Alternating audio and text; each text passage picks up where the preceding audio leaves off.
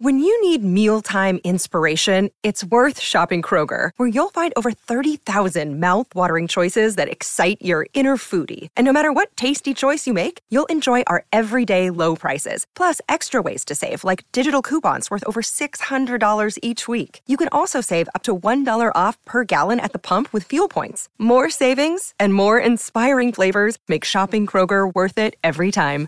Kroger, fresh for everyone. Fuel restrictions apply.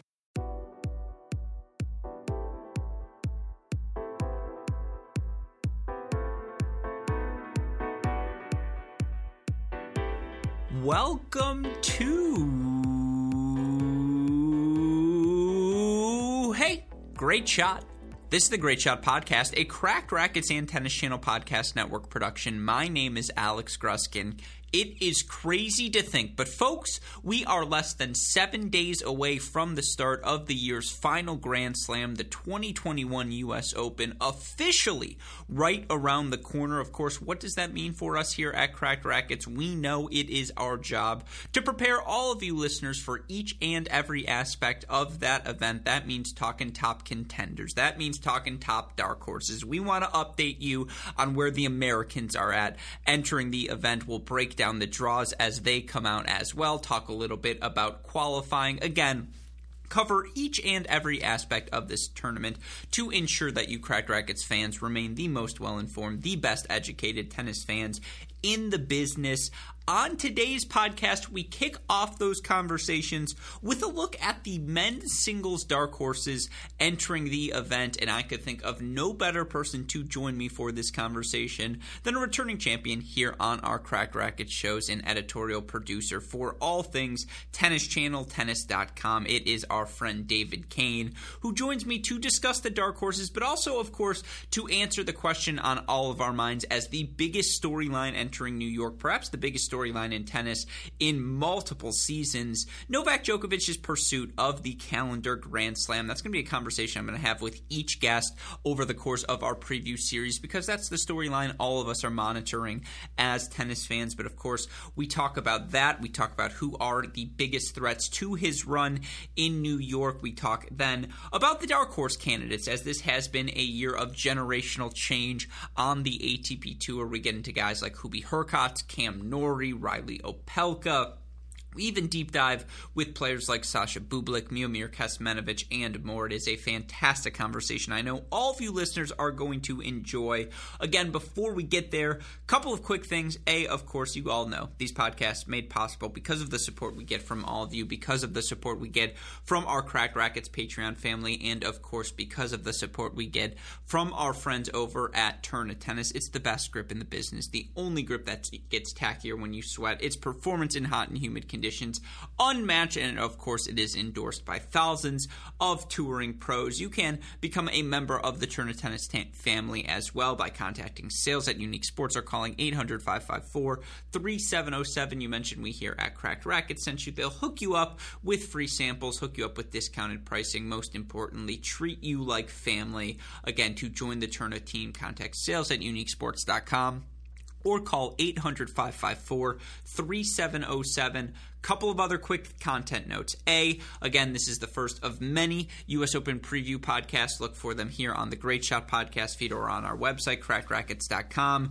Cracked Interviews podcast is rocking and rolling. We were live in Pennsylvania for the 2021 Lotto Elite Pro Tennis Challenge. Got to talk to Gulbis, Eubanks, Roy Smith, and so many more. You can find those conversations on the Cracked Interviews feed, as well as my conversations with Isabelle Boulais and Cannon Kingsley, our first two Cracked Racquets athletes of some as part of something we are calling Project Elite. To learn more about that, scroll down in your GSP feed to hear my conversation with Cracked Racquet CEO Dalton Thieneman, and of course to hear more from those two, head on over to the Cracked Interviews podcast feed. Again, the website rocking and rolling. Look out for articles from David Gertler about the NIL, how it relates to college and pro tennis moving forward. Look out for Damian Coos talking about U.S. Open qualifying. We're locked and loaded here for the home stretch of the 2021 season. Again, all of the content content can be found on the website crackedracquets.com. But what did you come here for today? My conversation talking US Open men's singles dark horses with David Kane. So without further ado, Westoff, roll the credits. Let's get to today's show.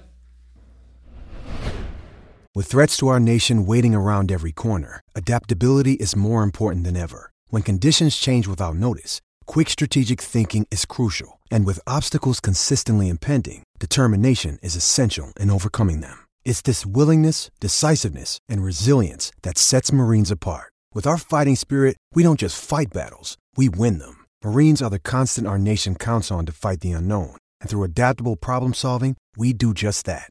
Learn more at marines.com.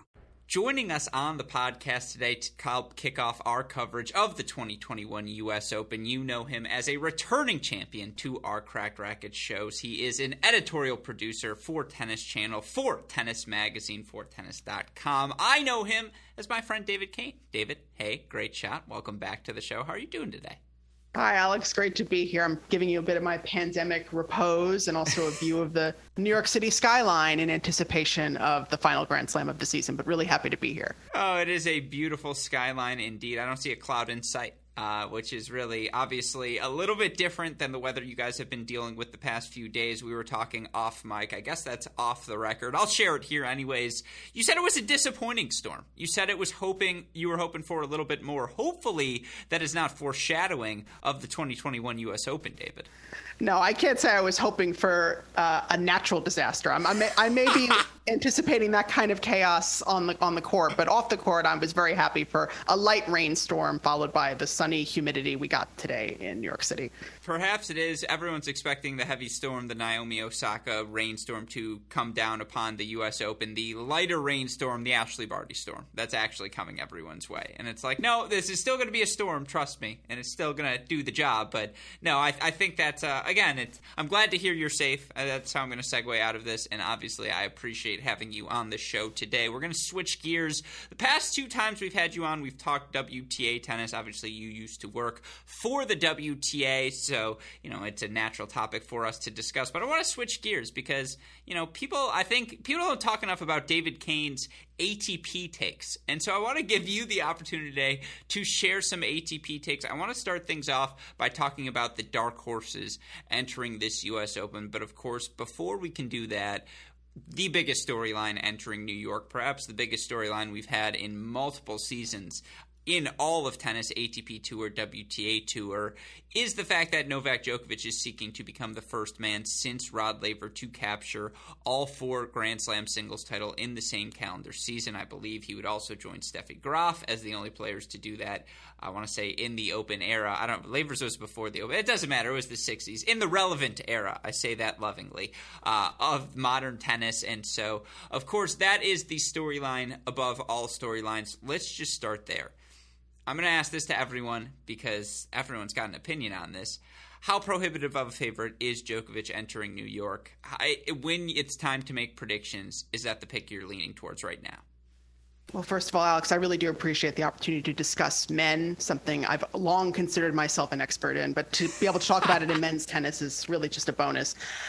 The question about Novak Djokovic, in many ways, I worry has already been answered at the Olympics. We saw him under a tremendous amount of stress and pressure in the effort to get something that meant a tremendous amount to him, that being Olympic gold. And we really saw how that bore out, especially as the medal rounds loomed, not being able to make it into the gold medal match, losing in the semifinals, and then playing a pretty disastrous bronze medal match against Pablo Carreño Busta, getting very frustrated there, reminiscent of his last U.S. Open appearance when he was defaulted in the fourth round against Carreño Busta. In many ways, you maybe you think that the U.S. Open was not the same did not have the same gravitas as Olympic gold. It was something he's been talking about for so many years. So many Olympic cycles had passed him by without that gold medal under his belt. So in in that sense, maybe he'll come in feeling less pressure, feeling, you know, he's got in, in, in a way nothing to lose, but there's still so much history on the line and really an opportunity to set himself apart from Roger Federer and Rafael Nadal, neither of whom will be participating at this year's U.S. Open. They come in at a 20-20-20 split. It's an opportunity not only become number one in that race for the first time ever. It seemingly didn't seem like anything that was possible two and a half years ago when he was at 12 and the rest were at 19 and 20. I still have to pick the field at this point, just based on the way the Olympics shook out. I, I, have I have some confidence in the field that they're going to be able to maybe pull off something. And it would be a shame for Djokovic after the year he's had, but it would take some effort to really reverse the sort of bad juju that he kind of accumulated uh, in Tokyo. Right now, Novak Djokovic is still favored against the field according to odds makers, minus 135. Now, that's about what he was heading into Wimbledon as well. So I think odds makers reflect that hesitancy as well, David. And I think, you know, I, I want to talk about Novak Djokovic and the numbers. The biggest impact in perhaps Djokovic not being as prohibitive a favorite entering the U.S. Open as he would be is the fact that Daniil Medvedev and Alex Zverev has have looked as good as they have over these past two Masters 1000s events. And for Medvedev, yes, he lost his ninth match in 11 days against Andrei Rublev in that semifinals, and yes, he was up a set in that match, and it looked like he was cruising does anyone doubt Daniil Medvedev is playing at, if not near, the best tennis of his career entering this 2021 U.S. Open? And you look at just the trajectory for him on hard courts the last eight hard court Masters or Grand Slam events he's played. I think he's won three, or I think he's won four of them. Finals of the Australian Open, finals of the 2019 U.S. Open as well, semifinals last year in New York. It's about as sure of a thing as you're going to see on a hard court. And of course, on the flip side, and by the way, as someone who will always reuse a good GIF if I see it, I saw you double gifting Emma Roberts. What was that yesterday? I think that was yesterday, literally. It was yesterday. I, I, I made some Ash Barty fans very mad when I used that, that video of Emma Roberts seemingly casual to casually illustrate the way with which Ash Barty has dominated much of the year, and I think people kind of misinterpreted it to make it seem like she was somewhat less than deserving, but it was sort of a sort of an homage to the fact that how easy things have seemed for the Aussie, particularly you know Olympics notwithstanding, but through Wimbledon and now in Canada in in Cincinnati. First of all, I always appreciate someone who contextualizes their tweets. So thank you for that. I think that was the explanation. I hate doing it, yeah. but I want. I felt like it was necessary based on all the quote, the angry to- quote tweets I was getting. Fair. But I got fair. some followers out of it, so laughs yeah. on them. Know, the flip side, exactly. The flip side and part two of your uh, GIF reference was the fact that it is going to be problematic because we're going to have to talk about Alex Zverev. And look, it continues to be inadequate inadequately addressed by both he and the ATP Tour, despite them releasing a new policy over this past week uh, about their uh, their policy towards allegations of domestic, physical, emotional abuse, and how they're going to handle their players. Because of course, while the ATP is a contract industry, all of these players are individual contractors. These players are representing the ATP Tour when they're on court, and it's inexcusable. It remains inexcusable for that to be for that to remain inadequately addressed. I, if you have anything to add to that in your answer, obviously please do. I do want his flip though, because on the tennis side, he's now won the 2021 Olympics or 2020 Olympics, but he, you know, he wins them this summer. He's now won uh, Cincinnati in relatively dominant fashion, and for him to win that CT Tsitsipas match, seven six in the third, down four one, cramping and just physically ill on the court something's clicked since down a set and a break to Novak Djokovic in that semifinals. The aggression he started playing with in that moment from the baseline, the aggression he played with throughout Cincinnati, I will continue to say, and this is not a new thought to listeners of the podcast, and Ben Rothenberg I would say our mutual friend, but I despise him, so I wouldn't call him a friend.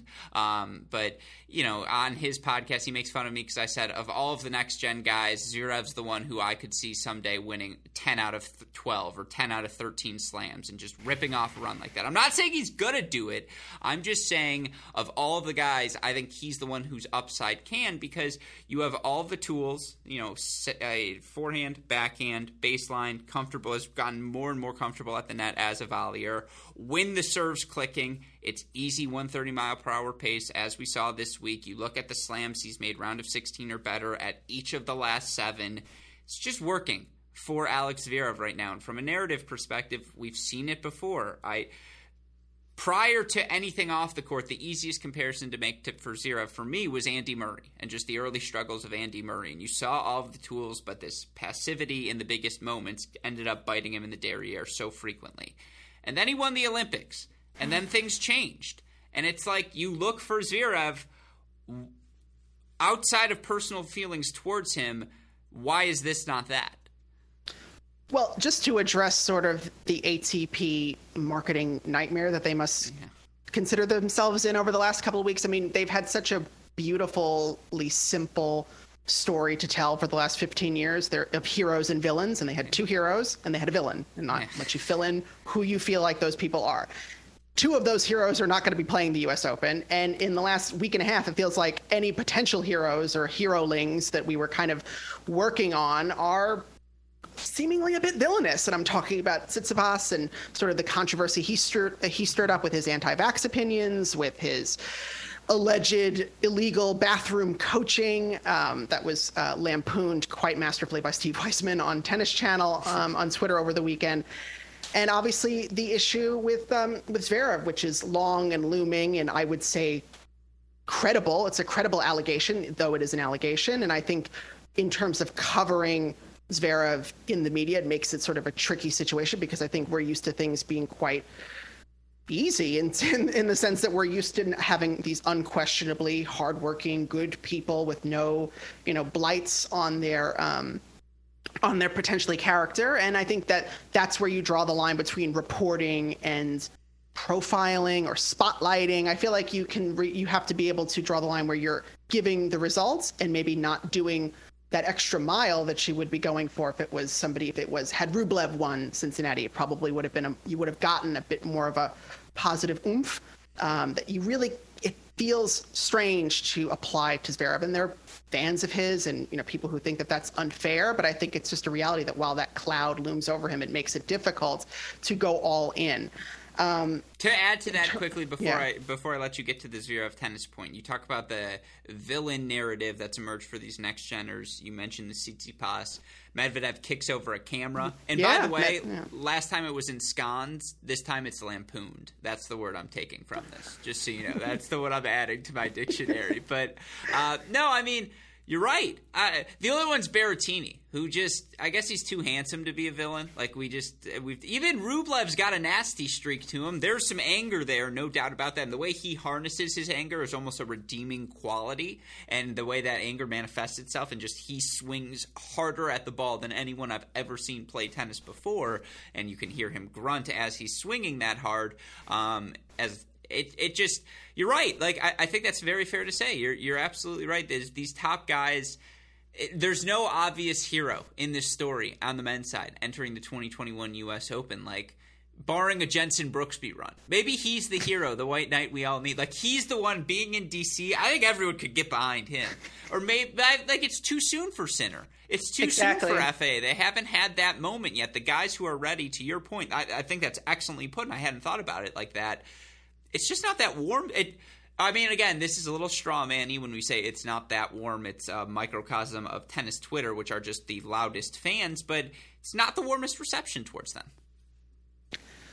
No, because I think it's, you know, we get into this sort of autopilot when, you know, we use words and descriptions of players and it feels, it just feels strange to apply them to the sort of your um, your Zverevs, your Tsitsipas's, yes, your Medvedevs, who was yeah an ill an ill placed camera away from winning both Canada and Cincinnati. And we think of Medvedev as sort of a reformed villain, like someone who came on with a lot of villainous energy and kind he of managed to New turn York. it. He flipped him off but turns it around in the space of a, the same U.S. Open and has become Cincinnati incident, notwithstanding, sort of the like I think I called him like a beloved performance artist. Just yeah. the way that he attacks the game, the way that he's been able to really charm. It's been a charm offensive, and maybe that's what we're looking for from. We are looking for redemption in many ways from our athletes, even when they are um, when they do things wrong or they're in a position. And I think the lack of acknowledgement or the lack of ownership in some of these things, whether it is what Tsitsipas and Zverev are dealing with, or it's, I mean, obviously, again, we're painting with a broad brush. There is a gradient of perceived offenses, even with Djokovic. I mean, there was, again, comparison to the things that Djokovic has been accused of in terms of his anti-vax opinions. I think there's such a wide spectrum. It's just things that we didn't have to talk about two years ago, and the pandemic has really just brought out a whole another level of nuance in this sort of simplistic um, descriptions that we we've gotten so used to. But all of which to say, yeah, I mean, I think if you're in, if you're dealing with a final between Djokovic and Zverev, I think you're the tennis world at large is probably unclear exactly who to root for. Now, I as think, someone who's covering the sport, I don't root for anyone. Yeah, yeah, amen to that. it really has been. I'm really I'm grateful because I get to cover a lot of college tennis, and all of the coaches, the players have just accepted that I'm going to root for Michigan. It's like, yeah, that's your school, you get one, and I'm like, oh, I appreciate that. Like, I'll take my one, thank you. And so obviously, you see it here. I'm repping the M on my chest. Um, I, I, you're right. It, it will be interesting to just see because the storyline of a 21st Novak Djokovic Grand Slam is so fascinating. It would be obviously again the calendar slam completed as well. And I'm going to ask you save the thoughts on the biggest threat to Djokovic of the Tsitsipas Medvedev Zverev trio uh, because we'll get back to that momentarily. But to get back to where the uh, question started, I suppose, and you know, again, this is if we're not going to go under an hour, that was why, David. Uh, but you look for Novak Djokovic here this season. 38 and 5. It's pretty damn good. You look at his numbers compared to the past. He's holding 87.2% of the time. That number is good for fourth highest in his career. It trails 2011, 2015, 2016, uh, and now obviously this year would be number four. You look for him in terms of his first serve win percentage. He's winning 75.5% of his first serve points. That's second highest in his career to only 2019. Speaks to the fact he's aware I got to make points a little bit shorter. I got to be a little bit more uh, successful with my first serve. He is doing as much. His ace percentage, even 8.3%. That's a career high as well. Of course, you look at the break percentage, 34.4. That's third only to his 2011 and 2015 seasons. All of this is to say, I know he lost at the Olympics. I throw out that bronze medal match because he was there for the gold, nothing else. And I know that's mm-hmm. disingenuous to Pablo Carreno Busta, who ends up winning that match in three sets, but I'm not holding that as a data point against Novak Djokovic. What I am asking you, David, is is Djokovic's best still prohibitively better than Zverev and Medvedev? And do you think he will be close enough to that best to capture this Grand Slam? I think if Djokovic makes it past the semis, I think he's the prohibitive favorite against whoever he comes across in the final. I would say quarters, but just based on again how the way the Olympics shook out, and just the fact that when you bring up 2011, 2015, these years that Djokovic was everywhere and winning everywhere in many ways. If you take out the slam results, which is impossible to do, but just for argument's sake, let's pretend he didn't play the first three slams, it would be sort of a disappointing year. I mean, he wasn't dominating off the slams in the way that he was in a lot of these other more dominant seasons. And so of course, though he's managed to peak at the best tournaments, and that's ultimately in a race in this three way in this three way race. That's all you want from a top player like Djokovic. And so, yeah, I think he's certain his best is certainly better than Medvedev's that was proven in the Australian Open final, and better than Zverev's in best of five. I think there are just too many elements against um, these younger guys or these less experienced guys against Djokovic in the final kind of reminds me of, again, it's very similar to Serena in 2015. If should she have gotten past that semifinal, I would have probably given her better odds against Flavia Pennetta in the final, but it was just that tricky semifinal being on the precipice of what was going to be this huge career massive moment for you and having that that sort of mental block just just short of the finish line. Yeah, I mean the counter Djokovic fans would make dropped two sets at Wimbledon beat Rafa at the French, was mm. bad through the first five matches at the Australian Open. He cleaned a 23 match winning streak or whatever it was, Daniil Medvedev, who at the time had a hold percentage higher than prime John Isner, had a break percentage higher than prime Djokovic and Nadal. And he tooled him in three sets. And it was just when Novak Djokovic hits that mode, he's better than everyone else. He still is, and the numbers say it. You know, Tim him, Medvedev, Zverev, the only guys who are top ten in hold and break percentage right now it's Djokovic and everyone else. And I know he hasn't played in a month, but uh, you know who's deserved a month sabbatical? Novak freaking Djokovic. Like it, it, reminds me, I was watching The Last Dance and the Michael Jordan documentary when Dennis Rodman goes on his little. Va- he's like, I need a vacation, and Michael Jordan's like, you know who needs a f- vacation? Me. And it's like, you know who needed a f- vacation? Novak Djokovic. And like, I'm just saying, a month off. I think it's really good for him, especially with something of this gratitude, uh, this uh, gravitas coming up on the schedule, and just like I know it's been a lot of tennis on his body, but he does his voodoo shit over in Serbia, and he'll come back here and I just think he's going to be ready to rock and roll. And just like uh, he's Novak Djokovic, he's earned the benefit of the doubt. That is why right now he is my prohibitive favorite. Anything else to say on that? Just that I feel like voodoo shit is probably going to show up on a subpoena one day.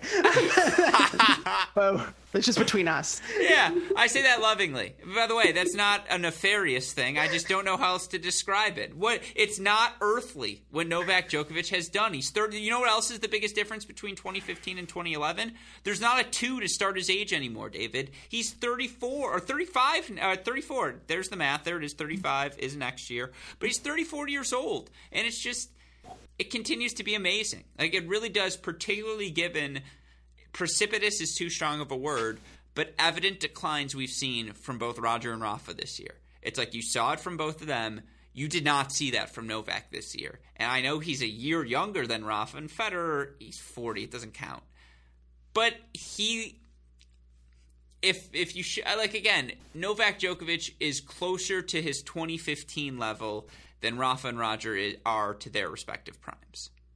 How does this compare to Federer at his 2017 level? 2017, 2018 when he won his three slams. Like, is it, is it sort of that candle burns the brightest right before it goes no, out? No, because like? I think Djokovic's, I, or I excuse me, I think Federer's slams were a product of the environment. Uh, it's if you seen, uh, have you seen The Departed? No. oh yeah, it's not a David Kane movie.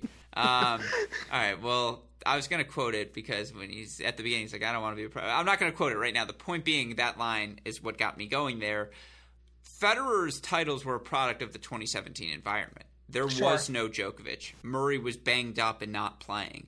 Mm-hmm. Stan was not like Stan's little blip. I don't think it, it, applied to that little moment. Like you had that was the year Nishikori made four quarterfinals, correct? I want to say was 2017 at the Slams, and I if not, it was right around then that was one like Raonic Dimitrov that year was a byproduct of the lost gen being exactly that, the lost gen. Mm-hmm. I think the level of competition is a little bit harder for Novak right now. And so, no, I don't think it's a candle shine brightest. I think this is Novak having to play his best tennis because, and this can get us to segueing to his biggest threats. I think the other guys are right there now. Yeah, well done, David. I think the other guys are really, really close uh, to being on the level to win Grand Slams. They've done it everywhere else. Who's your multi-time Masters uh, champion this year? It's Zverev. Who looked about as dominant as you could look through seven consecutive matches in Montreal and Cincinnati. That's Daniil Medvedev, who's just got the gravitas that we all seem to believe he has the intangible it quality you need to become a Grand Slam champion. Respectfully, I think that's Stefano Tsitsipas. And like Berrettini just made a final. Mm-hmm. Rublev's best still looks really, really good. Everyone's entertained by the Sin Man. He's not quite there yet, but there's just enough guys taking bites at the apple that I guess my question to you, David, would be outside of Novak Djokovic, how open is this U.S. Open? Do we finally have a new hierarchy, I suppose, in on the men's tennis side? I mean, it's. I think it's you're in a position potentially similar to the 2020 U.S. Open without Federer and Nadal. Should Djokovic go out early, which is the only foreseeable situation I see standing between him and this 21st major title calendar year Grand Slam, should he go out to an Aslan Karatsev in the third or fourth round, I think then you would see the draw radically shift, and then I wouldn't necessarily give any one of those Medvedev, Zverevs, Tsitsipas. I would probably shift that. I'd probably rank it Medvedev, Tsitsipas, Zverev, just based on best of five experience. Who is most likely to win of those three? Should they all be still in the tournament at that point? But um, I don't necessarily. I still think without Djokovic, Nadal, Federer, any winner is going to feel weird, just based on history. And then I think none of those guys have none of them having won a major before you you can't really peg any of them as potential as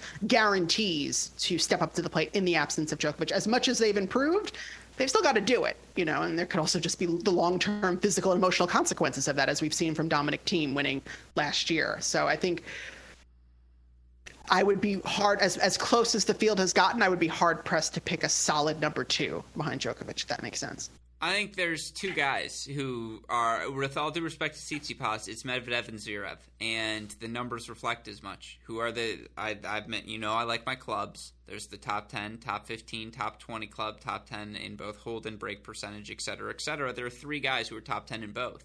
And it makes sense, doesn't it? When I tell you it's Djokovic, Medvedev, and Zverev, like that. If you've watched the ATP Tour closely over the last 52 weeks, I think those three players have been pretty unequivocally the best three. Now you expand into a top ten, uh, top fifteen club. Rafa enters that list. Andre Rublev enters that list.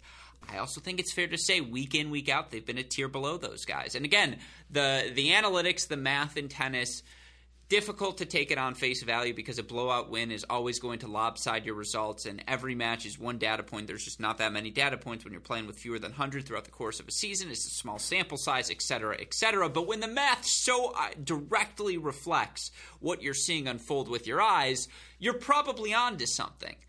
And just like I think there's a reason though th- three guys are on the list and I do think watching with my eyes Zverev, I mean, we saw it at the Olympics, literally, with Alex Zverev over Novak Djokovic. Now, it was two out of three sets, but it was a dominant two out of three sets. And honestly, if you go back to the Australian Open and you're honest with yourself, Zverev was the better player in their matchup when they played at the Australian Open. He was up breaks in set three and four and probably should have won the first set as well. I think he was up a break in that one too. And just, you know, you're right. On a Grand Slam final, it's a different ballgame. But if that's the semifinal, I think Zverev can beat him. And again, it, it always hurts me to say this. Uh, go read Ben's article. I, I can't emphasize that enough. Like it, it's it, it, you're right. It's a sticky, sticky place to be. But I think from a tennis perspective, Zverev's the guy. Narrative perspective, it matches up. And then for Medvedev, the case is just obvious. It's like yeah. look at his results. In a semifinal, I'm more likely to give one of those three guys the deference, I or just the the chance, the half a chance, I would be. I still think, based on a lot of what you already said about how Djokovic has been able to raise his level to match that field, I think as close as he can get, that might be the initiative that kind of helps Djokovic kind of forget the nerves of the calendar year Grand Slam and remember this is a really tough opponent in front of me that I have to be on my game for. I mean, we saw it even at the Wimbledon final against um, Berrettini. I mean, Djokovic was pretty nervy in sections, but really kind of steadied and knew that he had a tough opponent, someone who served really well on the grass, could really give him trouble if he did not stay as focused as he needed to be, and he was able to win that match and win his 20th major. So yeah, no disrespect to the to the the second line. I just think I I think back to that 2020 U.S. Open final between Thiem and Zverev. That was a nervy, nervy final of two guys who knew that they had this huge opportunity in front of them, and I think. You know, against Djokovic, it's going to make it that much harder for them in a moment that they know that they can. I mean, even with Tsitsipas being up two sets to nothing on Djokovic in the final of the French Open, a match that I really think that Tsitsipas should have walked away with, particularly as close as it got early in that third set with Tsitsipas saving those break points. Had he dug out of that game, maybe he, it could have been a very different story and we'd have a totally different podcast right now. I'd probably be previewing the women right now. Who knows? Just the, the, way things change on a dime. But yeah, I think um, in many ways it's still it's in the latter in the most important rounds against the best players. It's Djokovic or bust in a sort of wide open battle royale. I, I do give the field a bit more of a shot. Well, let's talk about that field now because again, it does feel like you look at the quarterfinals: Tsitsipas, Medvedev, Zverev, all guys you probably lock into that round. Tsitsipas maybe the least of the group. You look beyond that, probably a tier lower. You have a guy like Andre Rublev, a Matteo Berrettini, who have certainly, you know, we've seen them now in second weeks, particularly at hard court slams. We know what they're capable of. After that, there's a lot of uncertainty. And I just want to read to you right now in the race to the year end finals, I'm removing Rafa from this list because obviously he's out for the season. Casper Ruud. Oh, is he? I hadn't heard. Yeah, it's breaking news here at Cracked Racquets. That's actually an exclusive. Um, Casper Ruud up to seventh. I can't disagree with that. Hubie Hurkacz, Miami champion, up to eighth. After that, you've got Sinner ninth, Karatsev tenth, Norrie 11th, the last of the Lost Gen hopes, Pablo Carreno Busta at 12. Then you get into a Shapovalov, FAA, RBA, Sonego sort of tier. Let's start with that first group of players. And again, you know I love tiers here, David. You know I I'm a lampoon of a tier of a of a of a recruiting list. There it is. A connoisseur of tiers. A connoisseur of tiers. Yeah, there's a bonus one for you. Yeah. connoisseur, come on, that's an easy one. Um, but anyways, looking at that list of guys, let's start with just that group because if we say five, six of the spots Djokovic, Tsitsipas, Medvedev, Zverev, Rublev, Berrettini are locks. Are any of that group, Ruud, Hurkacz, Sinner, Karatsev, PCB, and honestly, with the results he's had this year, I think Cam Norrie belongs in that discussion. Which of them are you most intrigued by heading into this U.S. Open as someone who can make a legitimate second week run? I mean, talking about looking for a hero on the ATP tour, just going through that whole bracket, it just feels like, oh, there's so many just hardworking, pure of heart young gentleman, just like gearing up for a Grand Slam breakthrough. I mean, I think you obviously have to look at Hubert Hurkacz, who really turned around what could have been a disastrous spring from the clay into Wimbledon, then having that massive win over Roger Federer. Um, obviously, being a hard court contender, winning Miami over Jannik Sinner um, a match that I think maybe people thought that Sinner, with just all of his potential and hype and sort of talk about like a narrative push, I kind of thought that Sinner would end up solving that one against his good friend and doubles partner. But I think Hurkacz's weapons and sort of calm demeanor is sort of a nice foil to some of the um, the nuttier person, the nuttier, more established personalities that we've gotten used to in that top six bracket. Um, I think the other one, you, and I think when you when you want to look at barnstormers, people who can you know steal and, and take that those missing those spots that are up for grabs, I think you have to look at an Aslan Karatsev who has really just continued to back up that Australian Open semifinal run. Just phenomenal power, sort of like a a two-handed backhand answer to a Stan Wawrinka, just in that sheer velocity and weight of shot. You know, played a really great Olympics with uh, Elena Vesnina. You didn't think I was going to make it through a men's podcast without mentioning Elena Vesnina. You thought wrong. I was gonna um, say I was figuring the over under was 30 minutes in. You made it to 31. So bravo. She's not in New York, so I had to, I had to sneak it in. Um, so I think yeah, if you're looking at like the the players who can kind of cut through the hype and can just really use their weapons and kind of stump people, depending on how quickly the courts are playing, I think you're looking at a Hurkacz and a Karatsev for sure. Yeah, let's start with Hubie Hurkacz, number 13 in the rankings right now, 13 in uh, 2021 specific ELO, 19th in overall ELO he's a big match player. And you look at his results here again during this 2021 season. Uh, you know, the big runs for him, he wins that Miami Masters event. He beats Rublev, Sinner, Tsitsipas, Raonic, Shapovalov. He makes semifinals of Wimbledon, beats Medvedev. Federer obviously gets a win over Bublik. Honestly, two wins over Giron and Musetti as well.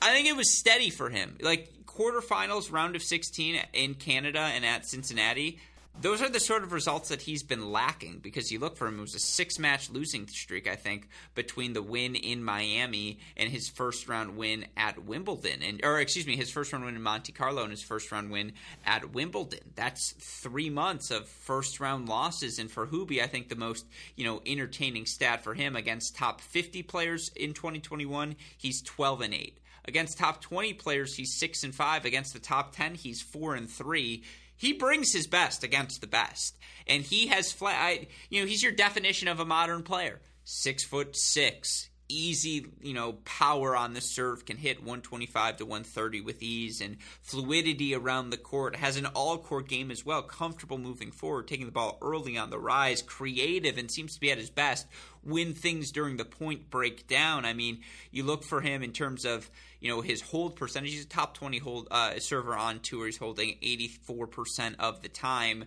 For him, it's the lapses in concentration. I think he's more likely to lose a first round match than he is a third round match. And just you look for him at the Grand Slams here in this season in particular. You know, you go back to the French Open. Yes, Botic van played well, but that was a puzzling first round loss. You go back to Australia, five set loss to Mikael Ymer. That was a puzzling one last year. First round French Open, the loss to Sandgren. Those are all matches, five sets, but matches he should have won. And so for him, it's almost the first round demons. He gets through that. I agree with you. From an upside standpoint, I just think the better the competition, the better the Hubie. I'm just still stuck on how quickly you were able to pronounce Botic van de Zandschulp. That a lot, was a lot of practice. So I was really corrected phenomenal. by someone. Botik von de Sculp. Always, when in doubt, it's a C. It's a hard C, hard CK. Sure. Yeah.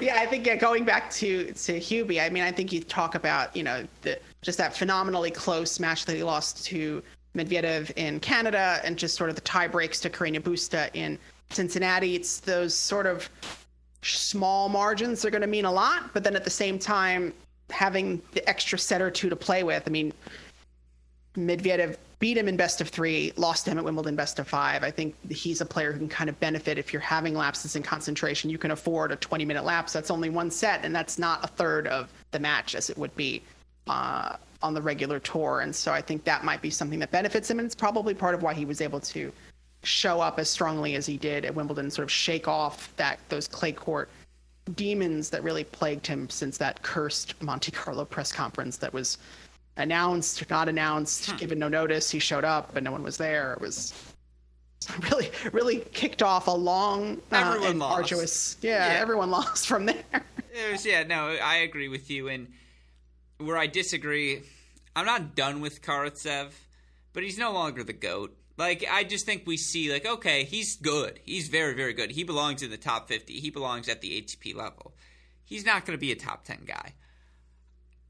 I don't know if this is the best Cam Norrie's going to be. Like, I really. And look, I would talk about Casper Ruud. I'm going to talk about him when we do our ATP contenders. I'm going to try and slide him into that conversation there. That way we don't go an hour and a half here, David. But Cam Norrie feels like he belongs in a podcast about the dark horses entering this 2021 U.S. Open because when you look at Cam Norrie's results, simply put, he has been one of the 15 best players on the ATP Tour this season. And you look for him in the race to the year end finals. I mentioned it already. He's 12th. You look at the advanced metrics, thir- uh, 14th, excuse me, in over uh, in 2021 specific ELO rating. You look for him 18th in overall ELO rating. You look for him just in terms of his results here on the season. Cam Norrie, I think, is third right now in terms of total wins. He's 41 and 18, David in 2021. That includes winning his first ATP title in Los Cabos about a month ago. He made a final in Queen's Club, made a final in Lyon, makes third round of Wimbledon before losing to Fed, makes third round Roland Garros before losing to Rafael Nadal, even made third round Australian Open this year before losing to Rafa. He's held seed the way someone who's now ranked 28th should, but given the fact that your top three seeds aren't you know, Roger, Rafa, Novak in their primes. Yes, if you draw number one seed Novak Djokovic, which at I think he's currently ranked 28th, I don't think, given all the withdrawals, he's going to end up doing, then you'd say, okay, that's tough for him to get past the third round.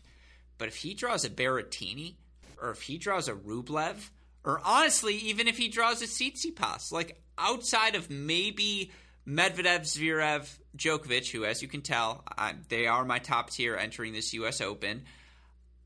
I think Norrie can beat anyone else in the field, and he's a top, I think, 10 returner right now by break percentage. He's breaking serve 28.5% of the time. If you're breaking serve more than a quarter of the time on the ATP Tour, you are doing it at an elite rate. And so I just think, especially hard courts now for Cam Norrie, like if he ends up in the quarterfinals with, yes, he has a 28 seed next to his name, but he's been a top 10 guy on hard courts this year. It's you know it's tough for me to pick a, a Brit over a Russian in terms of potential. I mean, like the talk about facts and feelings. My Well, I'd still feelings take are typically Medvedev. I'd still favor- take Medvedev, and I'd probably still take Rublev. But I would really think about it with the Rublev match in general. Just the way Cam moves the ball around the court. It's not overwhelming power, but hey, he's as fit of a player as you're going to find right now in the men's game. And just, again, the harder you hit the ball at him, the more it allows him to, uh, the more power it provides him because he's going to hit all of his spots. I guess what really kind of stops me. I mean, it's funny with perception. Like perception's always like six to twelve months behind reality in terms of these players, and we're still just getting. I'm still kind of wrapping my head around the fact that Norrie is sort of a lock in many ways to hold his seed. I mean, that said, it hasn't really been the most impressive U.S. Open swing since um, winning in Los Cabos, losing early in losing in the quarterfinals to Ruusuvuori in Atlanta, losing to Nishikori from a setup in Washington, and then losing in the opening round to both Khachanov and Isner, two very difficult opening rounds. Surely he will not get that tough of a first round in New York. I just, you know, you think of who has done it of Norrie and Karatsev. Karatsev's done it. He's made a Grand Slam semifinal. And granted, it was, you know, crazy and he did get a retirement over Dimitrov um, in the quarters. But, you know, I just think in a slam where you're dealing with fine margins and upset potentials against, yeah, I think in many ways, as much as I enjoy Rublev and think he's, you know, kind of in it with that top tier, I do, I would peg him as someone who would go out potentially early to a Norrie or a Karatsev just because for some reason at a slam this year, just hasn't been the same efficacy as it might have been at a Monte Carlo or even this week in Cincinnati. So, I mean, I think it's it's certainly a fair pick, and in many ways, I would almost give Norrie and Karatsev an equal shot against Djokovic in the third round or fourth round. I think that those that is exactly the kind of player who could really trouble him. Someone who doesn't have that same resume and same gravitas, but someone who can really take it to Djokovic. Because I think those top tier guys are really going to force Djokovic to play his best in a way that a Cam Norrie, who it's just so easy to kind of think of him as what he used to be and not what he's currently working himself up to being. It's fair. I feel like I should be calling you David Kenyev. Like that's your Russian name. Like it's oh, it's Kenyev. Good to see you. Oh, Kenyev. Yes. Um, you know. Uh, but anyways, yeah. I here's what I'll say. I watched him beat Schwartzman last year, three out of five set match uh, at the U.S. Open, five set victory for Norrie. He comes back from two sets to love down. And I just feel like that to have that breakthrough at the U.S. Open, that's why I'm not afraid of him in the first week, getting through like a, a 12 seed in his uh, third round match because he's done that before. You're right. When we get to the quarterfinal stage, then we start to think about it a little bit more. But in terms of my category of dark horse, a guy who's going to be seated outside the top 20, who you can expect to see in the second week, maybe even in the quarterfinals, if I tell you it is Norrie versus Medvedev in that quarterfinal round, I think that's a fit. Like that's to me, that's a successful. That I don't want to say that's the expectation, but that to me would be a successful Cam Norrie appearance, uh, a successful U.S. Open for Cam Norrie. Absolutely. I, th- I, think that's that is the the transition now. It's can yeah, you do that, it at the Grand Slam? And exactly. You, yeah. Exactly. I agree. Kenyev. I agree. Um, all right. Let's move on to our next player. Then I want to open it up for you, to you uh, because I asked you to come in with a list. I gave you different categories of players as well. Who's the next dark horse candidate? Someone not on the forefront of everyone's mind that you'll be watching at this U.S. Open. I mean, it's pretty. I feel like it's. I hope I'm not stealing this one. I would have to say Reilly Opelka is. He's on my list. That's good. I'm glad we have overlap. That helps us avoid the hour and a half mark. Make the case. But between him and noted pop star Lorenzo Sonego, I had to go with uh, Opelka. I just, I really like Opelka's approach to the game, and that is to say, I mean, the, the comparisons to Isner are easy and obvious and increasingly lazy because I think we've seen John Isner play his game for better or for worse for the last almost you know 15 going on almost 20 years it feels like at this point and just not developing into the kind of player who if he's not playing serving at an unbeatable godlike level can beat the best in the game. And i think we're hearing a lot of op- about opelka knowing what weapons he has in terms of his serve in terms of his height and trying to really develop a forehand that can compete with the game's best. And I think that willingness to grow, learn, and change at that age, still only 23 years old, is tremendously encouraging. And I think when you are dealing with someone like that who's got a good head on his shoulders, who is willing to not just rely on his natural gifts, that makes him a very scary opposition. I mean, so I think that that's someone who playing in front of a home crowd, having the crowd energy, an American underdog against one of these big players. I mean, if you're looking for someone, again, someone who even more, I would say, maybe perhaps than Karatsev or Norrie could really be that one to end potentially that cal- calendar year Grand Slam on a you know thunderous U.S. Open night session on Arthur Ashe Stadium. You want to guess Reilly Opelka's record in 2021? I don't have to. You're going to tell me. 16 and 16. 16 and 16. So you think about it, he gets the 5 wins in Canada, he gets the 4 wins in Rome, 9 and 2 there, 7 and 14 everywhere else. Pardon the pun, high upside player, David. Like there's no denying that upside is there. When the serve is landing, you just start there, and I think he's like fourth right now in hold percentage. It's Isner, Raonic, Berrettini, him. Obviously, the Raonic sample size gets smaller and smaller with every passing day. And yet it still feels like he's got another level to go as a server, right? Like it just feels like he hasn't fully tapped into the power of the second serve. His second serve win percentage still about 10% behind where John Isner's is and just you're right. Watching him slap down on forehands against Tsitsipas, use that Tsitsipas topspin and be like, "Oh, perfect. Now literally all I have to do is slap and that ball is going to come down." And it freaking worked. And you're just like I mean, it's I've we've had this conversation before I, I hate evoking his name twice because again he's not that important. But we did a tiers conversation back in 2018, the original next gen tiers pod, which we do at the end of every season. Ben and I just kind of saying who are the guys of those 96 and laters that we think are going to win Grand Slams and. I think the moment we realized we were going to like each other is we both had Reilly Opelka in tier one because it was like let's just there's more to it than just big man, big serve, big game. You watch the backhand, it's good. Like it's not exceptional, but it's good. Like his ability to concisely hit through that ball as a return, it's not an issue for him. Now the forehand backswing gets big, but it's gotten a lot better. And just you shouldn't be able to move as well as someone does at his size. And of course, you know, he's coming in confident and it's been disappointing for him. You know, certainly Wimbledon, the loss to Koepfer, not what he was expecting. You go back to Australia, five set loss for him to Taylor Fritz hasn't made a second week at a slam this year. That feels like a missing piece for him. Uh, it's certainly draw dependent, but he's going to be well seated. He'll get a shot at a guy. You know, if it's him versus Shapovalov or him versus Bautista Agut, there's no reason Opelka can't win that third round match.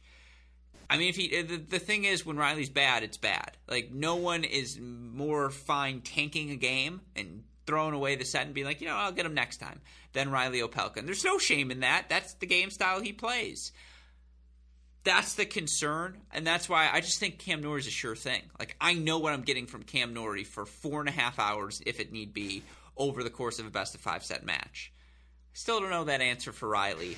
That's why I, I if you're taking who goes further, I would take Norrie over Reilly. But Reilly certainly has the upside. There's no doubt about that.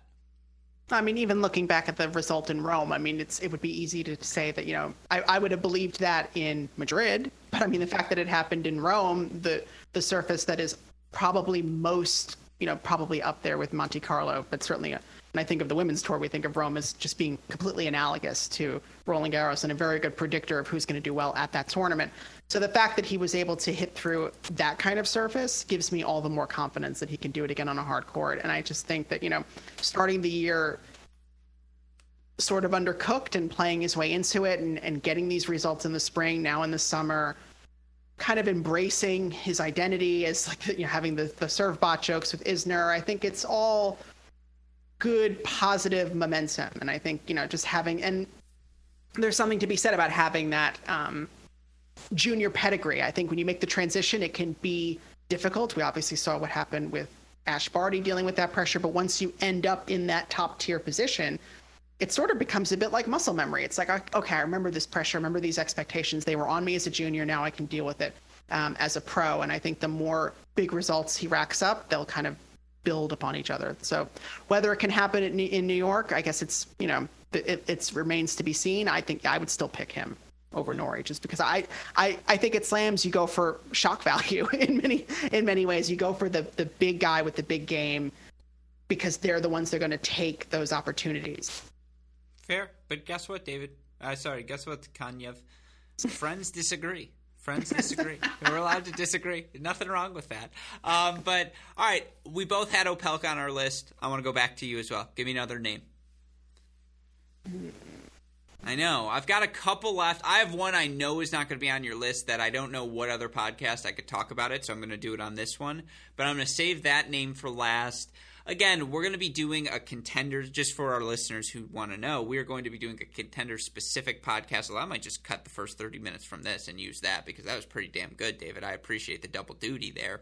Um, but we're going to do that. We're going to do an American specific one. So, uh, you know, I'm I'll rehash that Opelka, but Fritz, Tiafoe. Tiafoe's a big guy I would have on my list otherwise. Brooksby, Nakashima are obvious dark horses. I'm going to be saving them for the Americans. Uh, so I apologize if I just stomped on any of your names there, David, as well. Um, you know, a guy like Mackie playing super, super well. Marcos Giron. Even Stevie Johnson, I think, is starting to play some inspired and honestly, just he's fit again. He's taking tennis seriously, 100% right now in front of these crowds, wants to stay inside the top 100. All of those conversations and then the corresponding women's conversations as well going to be coming up this week. But all that said, David, I think I bought you some time. Give me another name on your list. Only because you promised we could talk about him for 25 to 30 minutes. I'm going to go with Alexander Bublik. I feel uh. like ah. he's so due. He is so due to just completely win over a New York City crowd. I feel like he, you know, as as well as he played at Wimbledon and as well as he played in, at Roland Garros in men's doubles, to his own shock and chagrin in many in many respects. I think that you know, I think that this is again, you look for someone who's going to have that charisma and take advantage of the opportunities in front of them. And sometimes, you know, it can go terribly, terribly wrong. I mean, but I think based on the fact that he was able to take a set from Daniel in Canada. Um, I think that, and even just having that, you know, tough match against Giron in Cincinnati, I think you know it, it's a it's a level of commitment that you know you want to see from someone like Bublik because the question with someone like him, it's not the natural talent, is where is the motivation, where is the fitness, and to be able to play a long, tough match against an American in the United States kind of tease him up well for what could be potentially some some tough opening round matches where he could potentially be an underdog, be the crowd favorite. You know, you never really know what you're going to get. And so I would really like to see him um, break through and, and, and make it into a Grand Slam quarterfinal. It was up to me, but it's, unfortunately it's not. I've made the comp before. It's Nick Kyrgios with WordPress. He's very much a high upside guy.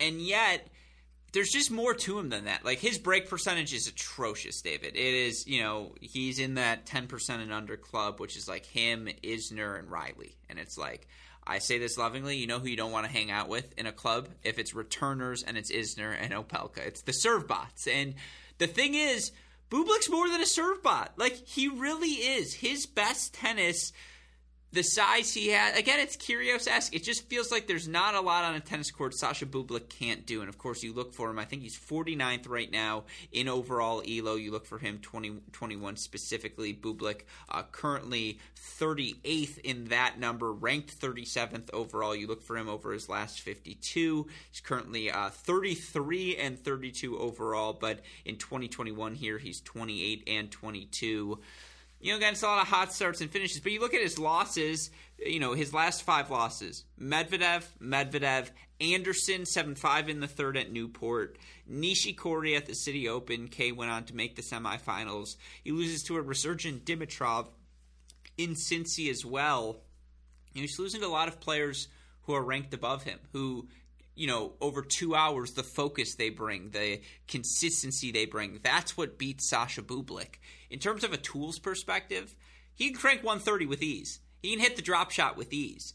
He can do anything with ease, and he moves pretty well for a guy his size. You don't think of him as, you know, again, it's him, Hubie Hurkacz, Karen Khachanov, like Zverev, Medvedev, all of them. That's what modern men's tennis is. You're six six. Arthur Rinderknech, even who deserves a shout out on this dark horse list. If he makes a second, third round, that should shock no one. He's been a top fifty guy in the race this season.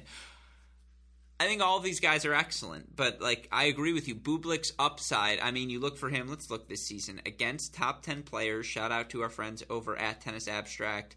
Bublik two and three beat Berrettini in Antalya, beat Zverev in Rotterdam, lost three times to Medvedev, two of the three in three sets. There's your case. Like, I, good call. Hey, great shot, as we say on this podcast, uh, Kanyev, because I think that's that's just it. Yeah, the, Bublik can do it. And made the third round last last time he played the U.S. Open in 2019, and, and probably should have made it past Andujar in the third round, but just had played two really wacky five set matches to get out of the um, the vacated Thiem section and ended up um, would, depriving us of what could have been a very crazy uh, fourth round between him and Gael Monfils. But I think you know there's just a maturation happening, a slow, reflective maturation happening that is conducive, I think, more and more so to a run through the first first week of a slam. I would say first and second week. Yeah. it's like a crazy, but I think. Um, I think for sure. I, th- I would really, I would really like to see it, and I think that based on the way he played through the the Newport and through the summer, I would have loved to have seen him win Newport. I really thought we were working our way up to that. If I had seen that, maybe I would be even more confident in his ability to really um, knock it out of the park in New York. But I think even without that, um, I feel like he's due. He's due for like a, a, wild result. And I mean, if we're gonna if we're gonna contrast Australia to Karatsev's work workmanlike, you know, just powerful run to the to the semifinals, why not a Bublik run to the semis in New York to sort of offset that? I think it would be a great uh, contrast to look back on after this uh, this crazy year is over if he had the same fuck you attitude as Kostyuk, they would be the perfect player comps for one another. Where it's just like, oh, you want someone who can do kind of everything, but then also kills you with your power. That's Marta Kostyuk on the women's side, who we talked about the last time we had you on the show. Um, that would be Sasha Bublik on the men's side, where it's just like when he hits that top gear, you just kind of stand there and you're like, man, like this guy's talented. Like what? What? And so, yeah, that that's the response to watching him play. When he plays his best, you just you think the world of Sasha Bublik. So I agree, he's on the list. You know who's the inverse of Sasha Bublik? The next player on my list. Oh, no, not you, Kanyev. The next player on my list, Miomir Kecmanovic, who I'm going to be honest, I don't know why I'm including. Do I think he's going to make the second week of the U.S. Open? No, probably not. But I have a theory that listeners know that anytime you write Miomir Kecmanovic off, that's when he goes on his run. And just the man's a machine. Like watching him practice at the City Open, former world junior number one, game screams, I spent my life at IMG Academy, which Miomir Kecmanovic did. I just think he's good. Like I Still only 20, I want to say 22 years oh, old. Turns 22 at the end of this month, so it will be 22 August 31st, should he make it to the second week of the U.S. Open. You look for his season, it's not been a great year. There's no denying that. He's 21 and 26 over his last 52 weeks, 12 and 19 here this season. Yes, he's lost his last four matches. I'm well aware of that fact. I just there's a quality about him, David. I can't explain it. Three out of five sets, the physicality of that, his relentlessness, match in, match out, set in, set out. You look for him at the Grand Slams in his career. Here, how, here's how he's done of late. And by the way, I'm finding this out on the fly, so we're going to learn these answers together. Wimbledon, five set loss to Bautista Agut. He beat Facundo Bagnis first round. French Open, beats Dan Evans in four, loses to Laslo Djere, great clay court player, in five sets. Australia wins its first round, straight set loss to Mannarino. Last year, it was a straight set loss to Schwartzman, first round Roland Garros, four set loss to Bautista Agut, second round U.S. Open. Year before, second round loss to Lorenzi, five sets U.S. Open. I think he's a guy who thrives in the three out of five set format because of his physicality, because of how consistent he is over that range. And the upside is not nearly as high as an Opelka and a Bublik. And by the way, I'm seeing your WTA roots in the power tennis types you seem to uh, be you seem to be picking on your list, and there's no, by the way, shame in that. Um, but Kecmanovic is the op- Kecmanovic is the grinder. Kecmanovic is the outlier of the group that I just think there's a place for. Like to say modern day Ferrer, that's way too much of a stretch. Modern day Simon as the best version of Miomir Kecmanovic, I don't hate it. Like I, I don't think it's quite there, but I don't hate it.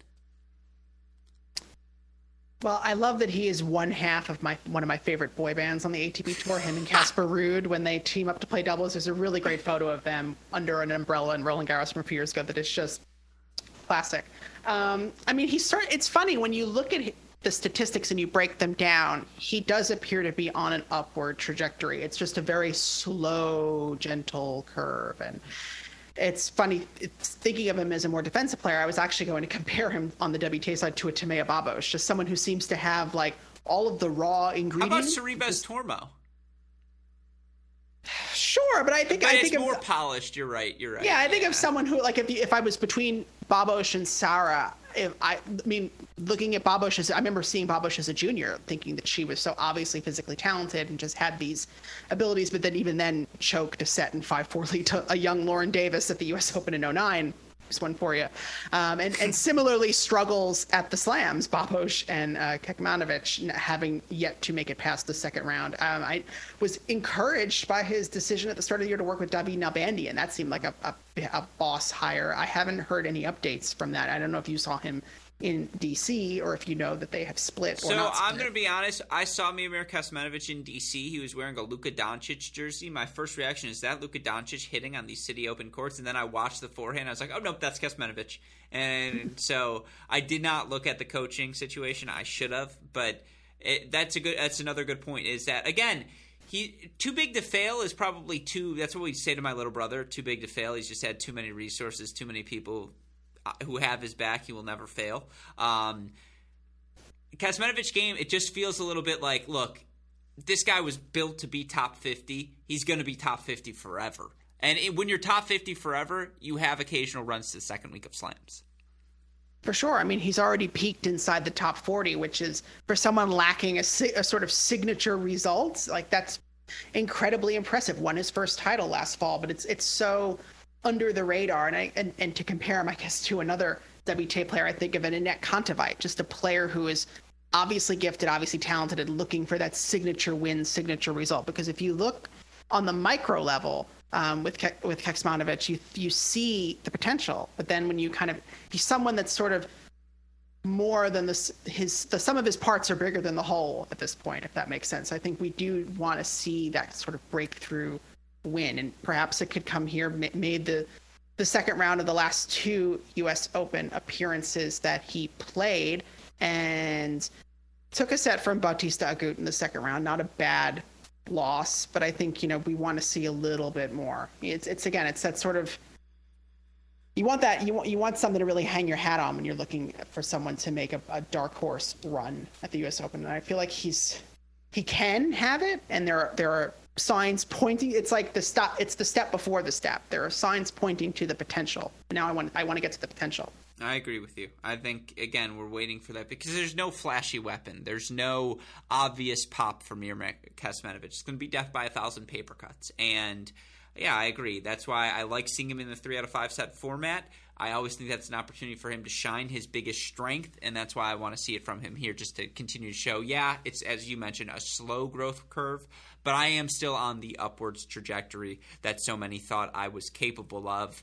Uh, all right, with that said, I promised you under an hour. We're now officially over the hour mark.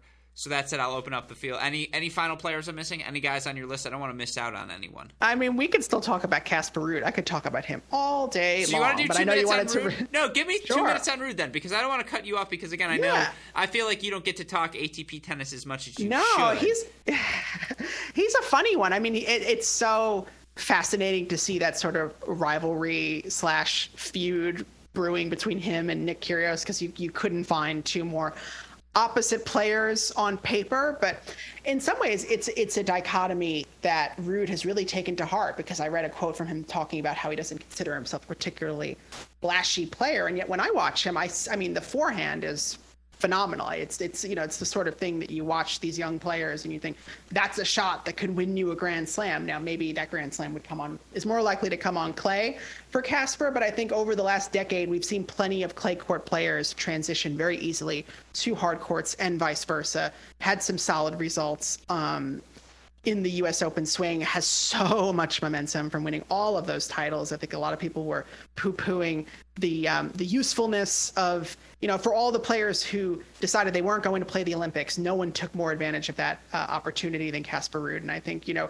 coming into the U.S. Open, he the one difference with him, and I think it's in, maybe in a way similar to Zverev, is that that five set match. I mean, not getting it done at Wimbledon or in at Roland Garros against Davidovich Fokina, which really was a match befitting of a later stage of the tournament. Unfortunately, only happened in the third round. But when he won that fourth set 6 0, I really thought that he was going to turn it around. But the fact that he kind of lost those close matches gives me a little bit of pause. You know, I just that's that's a little surprising to me. But I think if it's if it's going to happen, it really you would think it should happen now with all of the momentum and confidence at his back when you make the push for top 10, how can you argue the scheduling decision? I mean, he right now has qualified for the year end finals.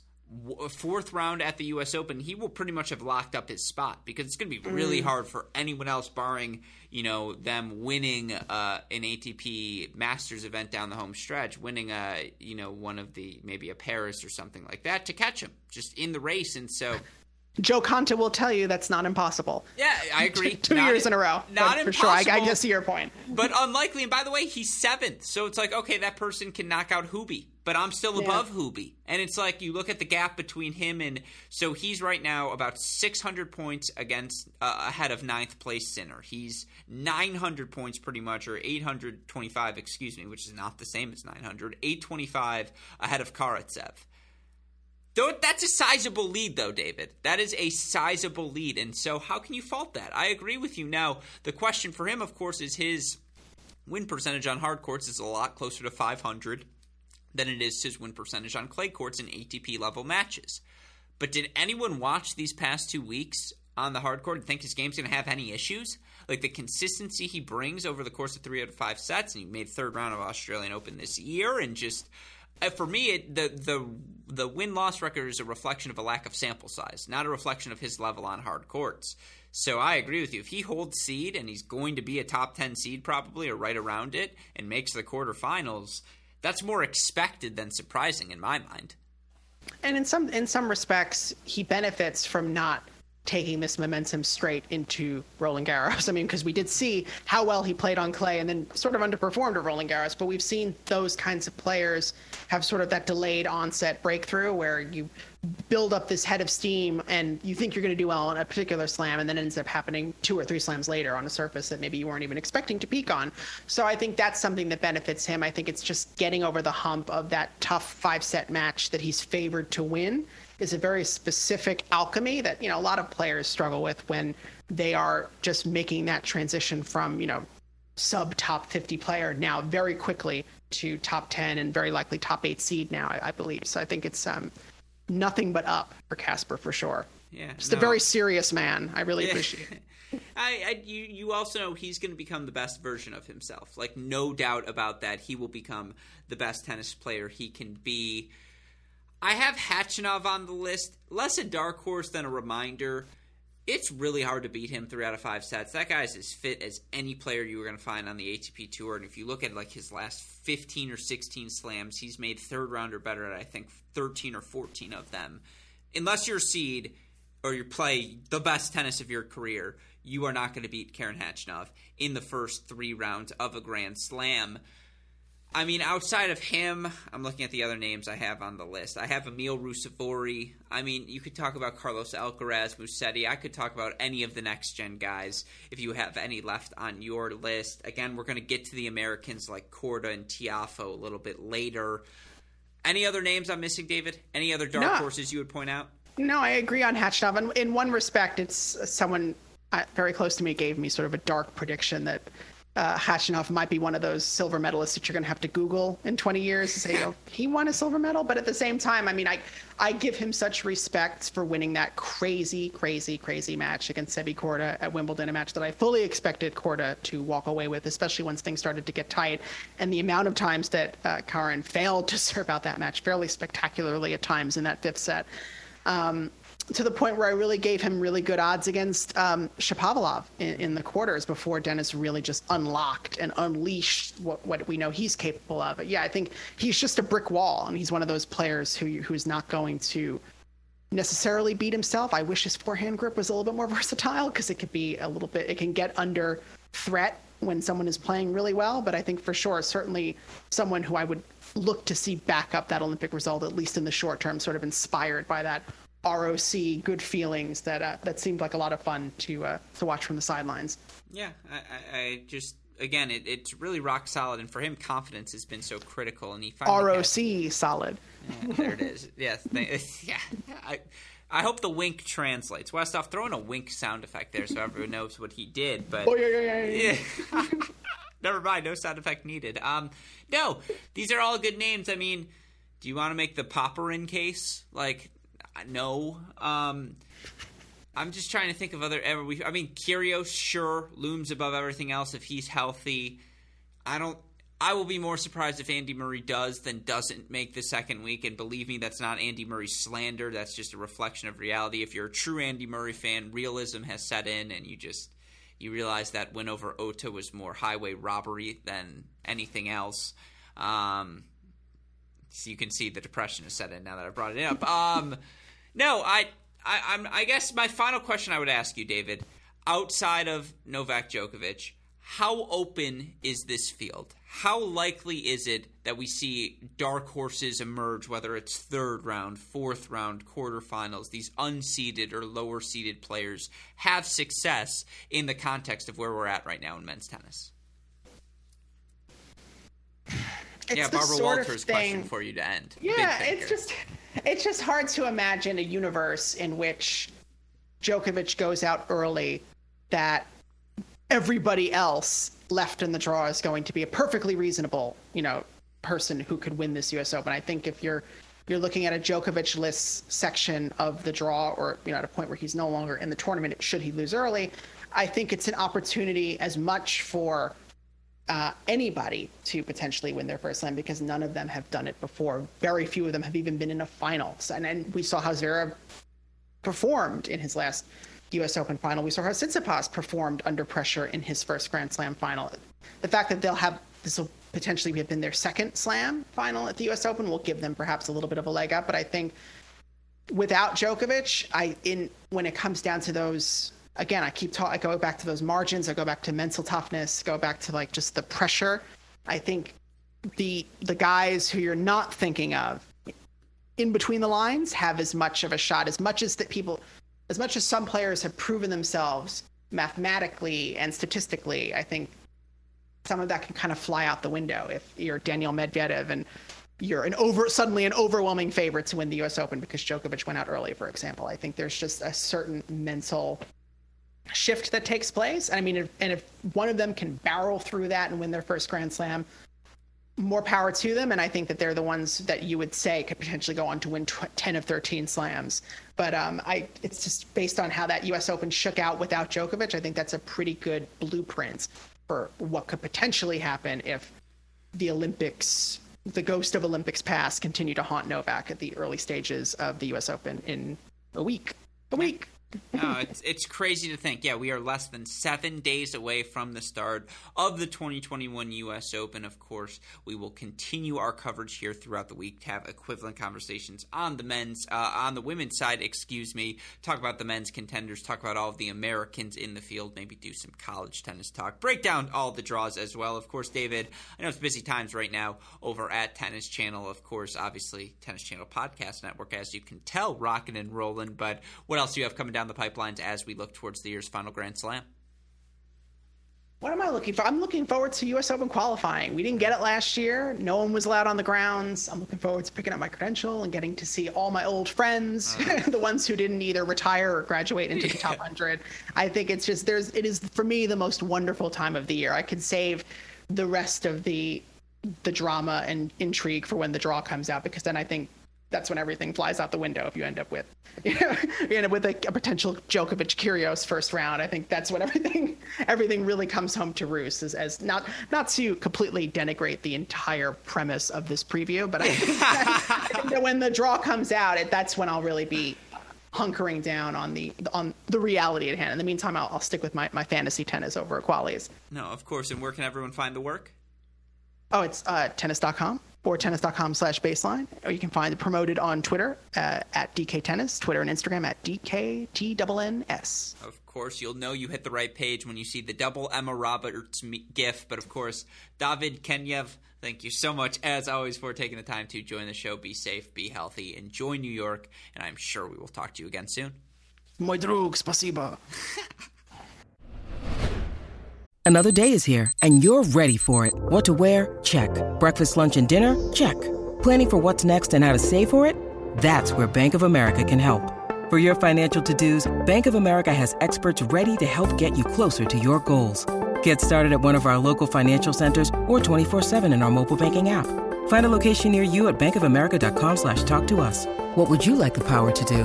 Mobile banking requires downloading the app and is only available for select devices. Message and data rates may apply. Bank of America and a member FDIC. Hope all of you enjoyed my conversation with Tennis.com and Tennis Channel editorial producer David Kane. A huge thank you to him, as always, for taking the time to chat. We always have a good time, and again, do not be surprised to hear from him again soon on one of our Cracked Racquets podcasts. Be sure to follow all of his work as truly, you're not going to find anyone better in the business. Of course, again, this is the first of all of our U.S. Open preview podcasts. We've got men's contenders, women's dark horses and contenders, an American tennis update, and so much more planned for all of you over the course of the week. You can find all of the content on our website, crackedracquets.com. Of course, like, rate, subscribe, review to this show, the Mini Break podcast, the Cracked Interviews podcast, all of our Cracked Racquets content. You need the more immediate updates Twitter, Instagram, Facebook, YouTube. We are at Cracked Racquets. You want to message me directly, I'm at Great Shot Pod. A shout out, as always, to our super producers, Max Fleeter and Daniel Westoff, for the of an editing job they do day in, day out. A shout out as well to our friends over at Tourna Tennis. Remember, contact sales at uniquesports.com or call 800 554 3707. With all that said, for our fantastic guest, David Kane, super producers Fleegner and Westoff, our friends at Tourna, and from all of us here at both Cracked Racquets and the Tennis Channel Podcast Network, I'm your host, Alex Gruskin. You know what we say. Hey, great shot, and we'll see you all tomorrow. Thanks, everyone. Thank you.